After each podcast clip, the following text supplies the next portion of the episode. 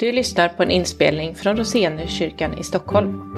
Vi vill ha Jesus i centrum, stå på Bibelns grund och vara ett andligt hem med hjärta för Stockholm. Vill du veta mer om Roseniuskyrkan? Kolla in vår hemsida eller hitta oss på Facebook. Du är också hjärtligt välkommen till en av våra gudstjänster, söndagar klockan 11. Dagens gammaltestamentliga text kommer från femte Mosebok kapitel 6, verserna 4 till 9. Hör Israel, Herren vår Gud, Herren är en. Och du ska älska Herren din Gud av hela ditt hjärta och av hela din själ och av hela din kraft. Dessa ord som jag idag befaller dig ska du lägga på hjärtat. Du ska inskärpa dem hos dina barn och tala om dem när du sitter i ditt hus och när du går på vägen, när du lägger dig och när du stiger upp. Du ska binda dem som ett tecken på din hand och de ska vara som en påminnelse på din panna. Och du ska skriva dem på dörrposterna i ditt hus och på dina portar. Så lyder Herrens ord. Gud, vi tackar dig. Ja, Gud, vi tackar dig för ditt ord. Tack för att det är levande, att det är verksamt, att det gör skillnad i våra liv. Vi ber att du ska släppa lös ditt ord ibland oss, att du ska um, låta det verkligen få uh, tränga in i oss på djupet, in i våra hjärtan, ut i våra liv. Um, hjälp oss att leva av och i ditt ord. Vi ber i Jesu namn. Amen. En del tycker den är bra, andra tycker den är dålig. Alla är överens om att den är väldigt tjock. Så vet jag en bekant till mig som presenterade en bok som han hade skrivit. Eh, och den var mycket riktigt väldigt tjock, men eh, även om det då rådde delade meningar om kvaliteten. Gamla testamentet är några av de mest omdebatterade texterna i världen, eh, både i historien och nu. En av få saker som alla är överens om är att Gamla testamentet är tjockt, att det är omfattande, det är väldigt mycket text. Det är innehållsrikt och varierat. Så hur skulle man någonsin kunna sammanfatta Gamla testamentet eller säga det här avsnittet är nog det allra viktigaste? Vilket skulle man välja? Vad skulle, vad skulle din topp tre vara om du är bekant med texterna? Vilka texter är liksom mest centrala i Gamla testamentet?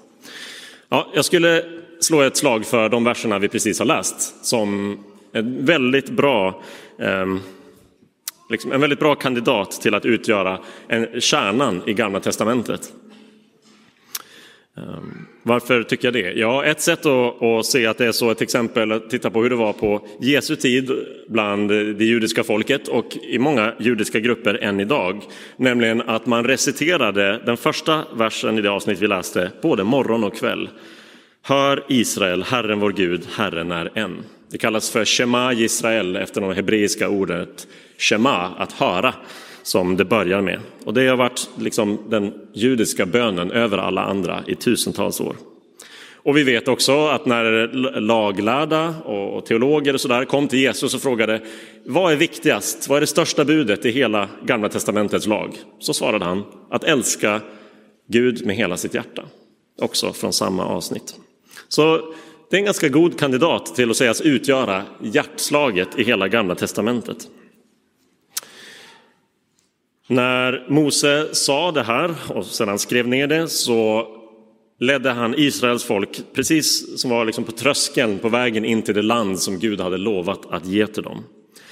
I det här landet skulle de bygga upp ett samhälle format av Guds värderingar och av Guds lag och det samhället, det landet skulle fungera som ett slags skyltfönster för hela världen. Så här ser sann mänsklighet ut, mänsklighet som här lever i, relation till den levande guden, till skaparen. Och det samhället skulle vara ett slags ett skyltfönster och någonting som lockade de omgivande folken till att lära känna Gud. Samtidigt så kom de inte in i ett land som var någon slags tomrum eller vakuum.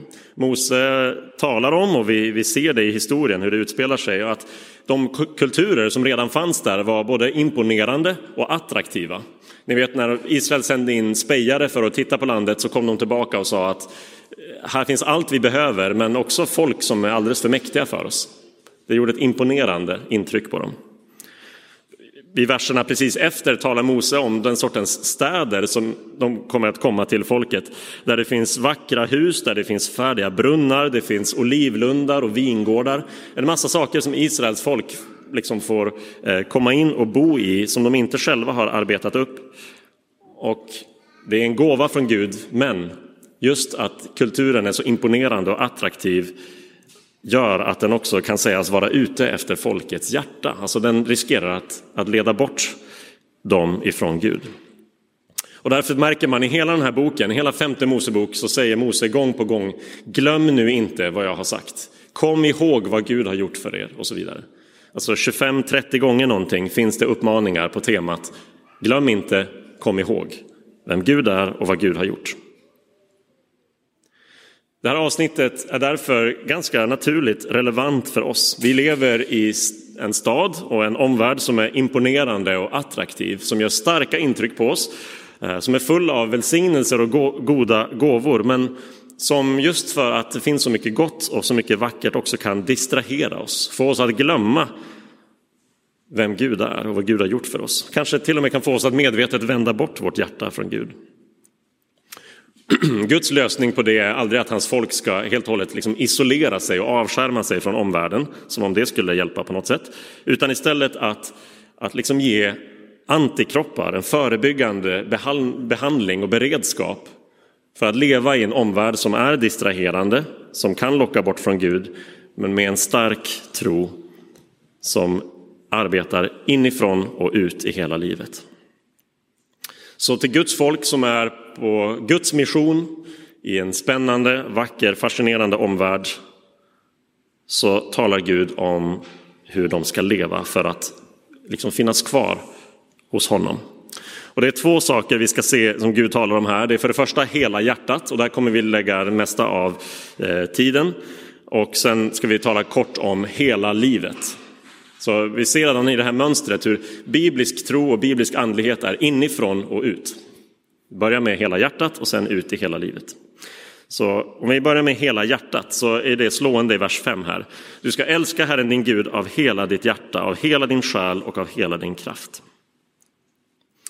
Och direkt så blir det här avsnittet otroligt fascinerande. Jag vet inte om ni reagerar på det som jag gör, men jag studsade direkt på den här formuleringen. Du ska älska. Är inte den väldigt märklig för oss i vår eh, kultur, inte minst? Du ska älska. Hur kan man säga någonting sånt? Och i detta lite märkliga, kanske provocerande påstående att försöka befalla kärlek upptäcker vi en förvånansvärt avgörande och faktiskt attraktiv del i kristen tro. Därför att andra livsåskådningar och sätt att, att leva i den här världen tenderar att ta det här påståendet, du ska älska, och så dela upp det och fokusera på du ska eller på älska. Så ta världens religioner. De fokuserar väldigt mycket på du ska. Att ge plikter och bud och regler och goda råd för hur du ska leva. Och det finns en väldig lockelse i det. Om jag får tydliga förhållningsregler, ja, då vet jag också vad, hur framgång ser ut, eller hur? Vad det innebär att lyckas. Och rent av kan man till och med lockas att tänka att ja, men jag har faktiskt en deal med Gud här. Om jag gör alla de saker som står på listan, då har jag gjort min del och då kan jag förvänta mig att Gud gör sin del och välsignar mig med en massa olika saker. Goda gåvor, ett långt liv, framgång, eh, liv efter detta eller vad det nu må vara. Det finns en väldig lockelse i att tänka du ska.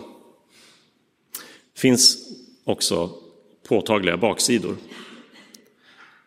Det föder en väldig osäkerhet. Hur vet jag om jag har gjort hela den här listan tillräckligt bra?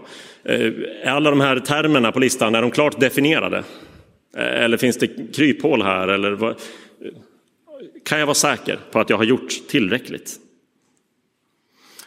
Och den här osäkerheten slår lätt över i den andra sidan av myntet som är högmodet. Ja, men okej, okay, jag vet inte om jag har gjort allt riktigt bra, men jag har gjort det bättre än personerna runt omkring mig. Jag är bättre än andra. Plikt utan kärlek leder lätt till ett hårt hjärta, hyckleri, en slags ihålighet. Den andra sidan då? Vi tar bort plikten, vi tar bort du ska, så fokuserar vi på älska. Det är väldigt attraktivt såklart. Och det är, det är där vårt postkristna samhälle oftast, oftast åt det hållet vår kultur idag drar. Eh, behöver inte fokusera på, på bud, eh, uppenbarelse, texter och särskilda sätt att lära känna Gud, utan det viktigaste är att man har kärlek och älskar. Här finns frihet, här finns andlighet utan religion, behöver inte institutioner och allt det som vi förknippar med den här tråkiga fyrkantiga sidan här borta, utan det blir väldigt liksom fritt och personligt och individuellt. Men baksidan är att det lämnar ganska avgörande frågor obesvarade. Vem är den här guden som vi ska älska eller som uppmanar oss att älska? Varför skulle vi göra det? På vilket sätt? Vem ska ha vår kärlek? Och om Gud själv är vag och obestämd därför att vi har kapat bort texter, uppenbarelse, all beskrivning av vem Gud är. Att älska en vag och obestämd Gud är inte särskilt spännande. Det blir inte en riktig relation. Och bördan faller tillbaka på mig själv att uppbåda den kärlek som, som jag ska leva i. Den måste komma från mig själv och det riskerar att göra den flyktig och tillfällig och ärligt talat lite ytlig. Det är lätt att säga att man ska älska alla människor och älska hela världen, men det är ganska svårt att älska människan man har närmast sig. Sin granne, sin kollega och så vidare. Kärlek utan överlåtelse kan bli precis lika ihålig som den religiösa plikten på den här sidan. Och problemet med båda de här är ju att Gud blir nästan som ett slags redskap för min lycka på den här sidan genom att jag jobbar hårt, jag gör mina plikter, jag är en duktig religiös person och så får jag en belöning för det. Så kan jag få ut av Gud det jag verkligen vill ha i livet, även om plikterna är betungande. Och här på samma sätt, jag kapar bort beskrivningarna av Gud som, som är jobbiga och fokuserar på bara kärlek och frihet. För det känns bra och så blir Gud ett redskap för min lycka. Bibelns Gud är alldeles för definitiv, har alldeles för tydliga konturer som alla riktiga personer ju har. Gud är alldeles för helig, alldeles för stor och för god för att en av de här sätten att relatera till honom ska vara tillräckliga. Vi måste alltså hålla ihop. Du ska älska. Men vi kommer tillbaka till frågan, hur kan man säga någonting sånt? Hur kan man befalla kärlek? Ja, det börjar med den första versen som beskriver vem Gud är. Där står det att Herren är en. Det vill säga det finns ingen annan Gud än Herren. Gud är skapare och upphovsperson till hela verkligheten. Och så fort vi börjar ta den tanken på allvar så inser vi att lydnad är någonting självklart. Det måste vara utgångspunkten. Varenda atom som utgör min kropp eller som jag trampar på eller andas in är Gud upphovet till. Jag kan inte existera utan att göra det i Guds värld. Jag har eh, förpliktelser bara utifrån att Gud är skaparen. Det är en stor, en mäktig Gud och, och det, börjar vi tänka på det sättet så inser vi att jag kan inte komma och ställa krav eller liksom kapa bort det Gud har sagt om sig själv. Jag måste ta det på allvar. Men Bibeln gör också och hjälper oss att göra ett chockerande, fantastiskt anspråk Herren är inte bara en, Herren är vår. Gud har utvalt, kallat, befriat och ingått förbund med sitt folk. Gud har älskat oss först och lovat att alltid älska oss. Det här är inte en teori om Gud, det här är vad Gud har gjort i historien. Och vi som lever långt senare än Mose kan titta på Jesus och säga Jesus älskade oss in i döden. Han betraktade inte sitt eget liv som för dyrbart för att lägga ner det för att rädda oss. Befallningen du ska älska, den blir rimlig, får sin förklaring och sin möjlighet när vi tittar på Jesus och hur han har älskat oss först. Så biblisk andlighet tar lagen och lydnaden och den tar värmen och innerligheten och kombinerar dem på ett helt fantastiskt och förbluffande sätt och säger att det viktigaste av allt är en relation till Gud, att älska Gud med hela sitt hjärta. Ett eh, stenkast härifrån på Kungsgatan 5 står det första huset som byggdes i Sverige med en stomme helt i armerad betong. Det står på Kungsgatan 5 och det kallades för Myrstedts hörna en lång tid. Eh, armerad betong var ett genombrott för arkitektur och, och skyskraporna, kanske det främsta monumentet till det moderna samhället, skulle aldrig ha kunnat byggas om det inte vore för det genombrottet. Vad gör armerad betong så genialt? Det tar två material som har styrkor och svagheter och kombinerar dem på ett sätt så att svagheterna nästan försvinner, men styrkorna kombineras. Betong står emot tryck och press väldigt bra, men kan brytas av och dras sönder av spänningar. Järn däremot har väldigt bra eh, dragfasthet. Armera betong med ett riktigt härligt armeringsjärn så får du ett material som står emot både tryck och drag och spänningar. Att älska, eller rättare sagt, du ska älska. Det beskriver en tro som fungerar som armerad betong, som tar styrkorna i en lydnad och en överlåtelse som säger Gud, du sätter villkoren. Och kombinerar det med värmen, innerligheten i en Gud som har gett oss livet och gett oss sitt eget liv för att vinna oss till sig. Att bara bygga sin tro på plikt gör tron ihålig och kall. Att bara bygga sin tro på känsla, när jag själv känner mig kärleksfull, det gör den ostadig och flyktig. Men armera lydnaden med kärlek eller vice versa, så har du en levande och hållbar tro. Behöver både kärlek och överlåtelse. Och båda kommer som respons på vad Gud har gjort för oss med sin räddning och sitt löfte till oss. Så det här ställer oss inför frågan om vårt eget hjärta. Hur är det i mitt hjärta, i ditt hjärta? Den avgörande frågan är inte känner du kärlek? Den avgörande frågan är känner du Herren som har älskat dig? Och vad behöver du mer av i din relation till honom? Är det mer kärlek du behöver? Stanna upp inför vad Gud har gjort för dig, hur han i Jesus har värderat dig högre än sitt eget liv. Om det är lydnad som behövs, ja, jag skulle säga att svaret är ändå Jesus. Se hur Jesus lydde Guds vilja även när det krävde en enorm uppoffring, den största tänkbara. Han gjorde det inte av kall pliktkänsla utan av genuin överlåten kärlek. Är inte Jesus värd vår lydnad? Gud, du gav mig ditt liv, hjälp mig att ge dig mitt. Så kan vi komplettera och stärka vår tro med både kärlek och lydnad. Det är att älska Gud med hela sitt hjärta. Men avsnittet stannar inte där. För biblisk andlighet, även om den börjar inifrån med hjärtat, är inte privat religion. Den ska ut i hela livet. Det här är Guds folk på Guds uppdrag på väg in i landet, in i en förvirrande och fientlig omvärld. Och de ska leva ut sin tro i hela livet. Så kommer ett antal förmaningar då om hur de ska leva ut det här hela livet. Och när vi då börjar läsa sådana här förmaningar och faktiskt tar oss tiden att och liksom ägna dem uppmärksamheten, då måste vi komma ihåg all tid vi nyss har lagt på att prata om kärlek och hjärtat, så att det inte låter som en, en helt kall och hård lista tunga plikter, utan som ett sätt att praktisera kärlek. I vers 6-9 möter vi så ett antal, verb, eh, ett antal uppmaningar som Israel eh, får ålagda. Att de ska inskärpa, tala om, binda, skriva Guds ord som en påminnelse för dem.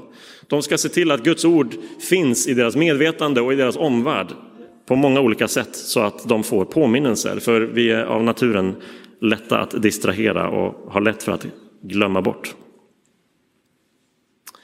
Så läser vi om att man ska tala om Guds ord när man lägger sig och när man stiger upp, när man är i sitt hus och när man går på vägen.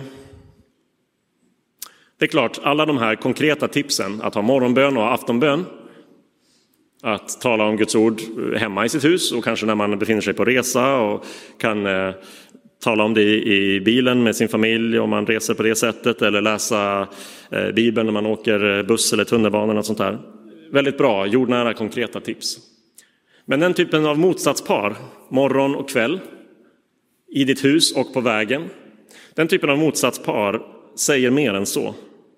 Det är ungefär som när vi på svenska säger i vått och torrt eller i nöd och lust. Någonting sånt. Det betyder inte att det finns två sorters dagar då jag ska älska min fru. Det är de riktigt bra dagarna, det är de riktigt dåliga dagarna och alla andra gör som jag vill. Eller vått och torrt betyder inte att det bara finns liksom två sorters omständigheter. Det betyder allt. Bibeln börjar med den sortens motsatspar. Gud skapade himmel och jord. Allt som existerar. Så uppmaningarna att leva med Guds ord morgon och kväll i sitt hus och på vägen säger alltid, alla områden i ditt liv, ge det till Gud. Herren är en. Var vi än är någonstans, vad vi än ägnar oss åt under dagen eller under en vecka, så lever vi på Guds område, på Guds territorium. Det finns en Gud över allting. Inget område, ingen del av våra liv eller vår verklighet är liksom utanför Guds räckvidd eller Guds omsorg så att vi skulle lämna Gud åt sidan. Här ges en särskild uppmaning till vad vi ska göra i hemmet och för barn om vi har barn i vårt hem eller barn omkring oss. Nämligen att tala om Guds ord med barnen. Det är intressant därför att det finns i Israels folk finns det ju, om man så vill, andliga institutioner. Det finns en hel stam, en hel tolfte del av folket, leviterna, vars ansvar är att undervisa i Bibeln för resten av folket, att sköta tempeltjänsten och, och andra sådana här saker. Men ansvaret för att nästa generation ska lära känna Gud läggs inte på en professionell klass av så att säga, avlönade religiösa, utan på alla som har barn omkring sig i sitt liv, föräldrar och de som har barn i hemmet. Att inpränta, att avsiktligt avsätta tid till att undervisa sina barn och kanske till och med att utforma sitt hem så att det ger påminnelser om vem Gud är. Det står att skriv de här orden på dina dörrposter. Några av de tidigaste eh, äldsta kristna hemmen som har grävts fram runt om i, från eh, utgrävningar av gamla romarriket visar att kristna snabbt Eh, inredde sina hem på ett sätt som vittnade för grannar och vänner som kom på besök på middag eller för de som bodde i det om att man tillhörde och trodde på Jesus. Som en påminnelse om Guds ord som alltid finns omkring en när man är i hemmet. Så det är den ena sidan, det privata hemmet så kommer den mer utmanande sidan för oss som har fostrats i att tänka att tro, det har jag och det är okej, okay, men jag lämnar den hemma när jag går hemifrån. Och så, det är en privat sak. Så. Nej, tala om Guds ord också när du är på vägen. Skriv dem inte bara på, på din dörrposter i ditt hem, utan på portarna till din stad, står det. Ta med det ut i det offentliga livet. Att gå på vägen innebär att man möter människor och företeelser som kanske eh, utmanar tron. Ha med Guds ord i dina möten med människor och i ditt sätt att ta in och utvärdera vad du ser omkring dig i samhället. För att hela verkligheten är Guds. Stadsportarna är platsen för rättvisa. Det var där rättstvister skulle avgöras. Ta med Guds ord ut i ditt sätt att förvalta dina offentliga affärer. I sitt sätt att deklarera, i sitt sätt att arbeta på sitt arbete, att vara chef på sitt arbete. Att inte tänka att Guds ord, det hör hemma där, i den religiösa sfären. Det ska med ut också i arbetslivet. Så här kommer det som skulle vara sant i hela hjärtat till uttryck i hela livet. I hemmet, i offentligheten, i familjelivet, i tankelivet. Hela tiden, alla områden. Det kan låta väldigt tungt, men det kan också låta otroligt fascinerande. Vad har Guds ord att säga om vad jag gör mellan 8 och 5 på dagarna? Eller vad har det att säga om hur jag eh, lever tillsammans i mitt äktenskap om jag är gift eller i relation till mina barn eller i andra relationer, mina vänskapsrelationer, eh, hur ditt liv än ser ut. Allt du rör dig kring och allt du ägnar dig åt angår också din relation med Gud. Så här är några sista frågor för oss att ställa oss. Hur ger du och jag Guds ord utrymme i våra liv?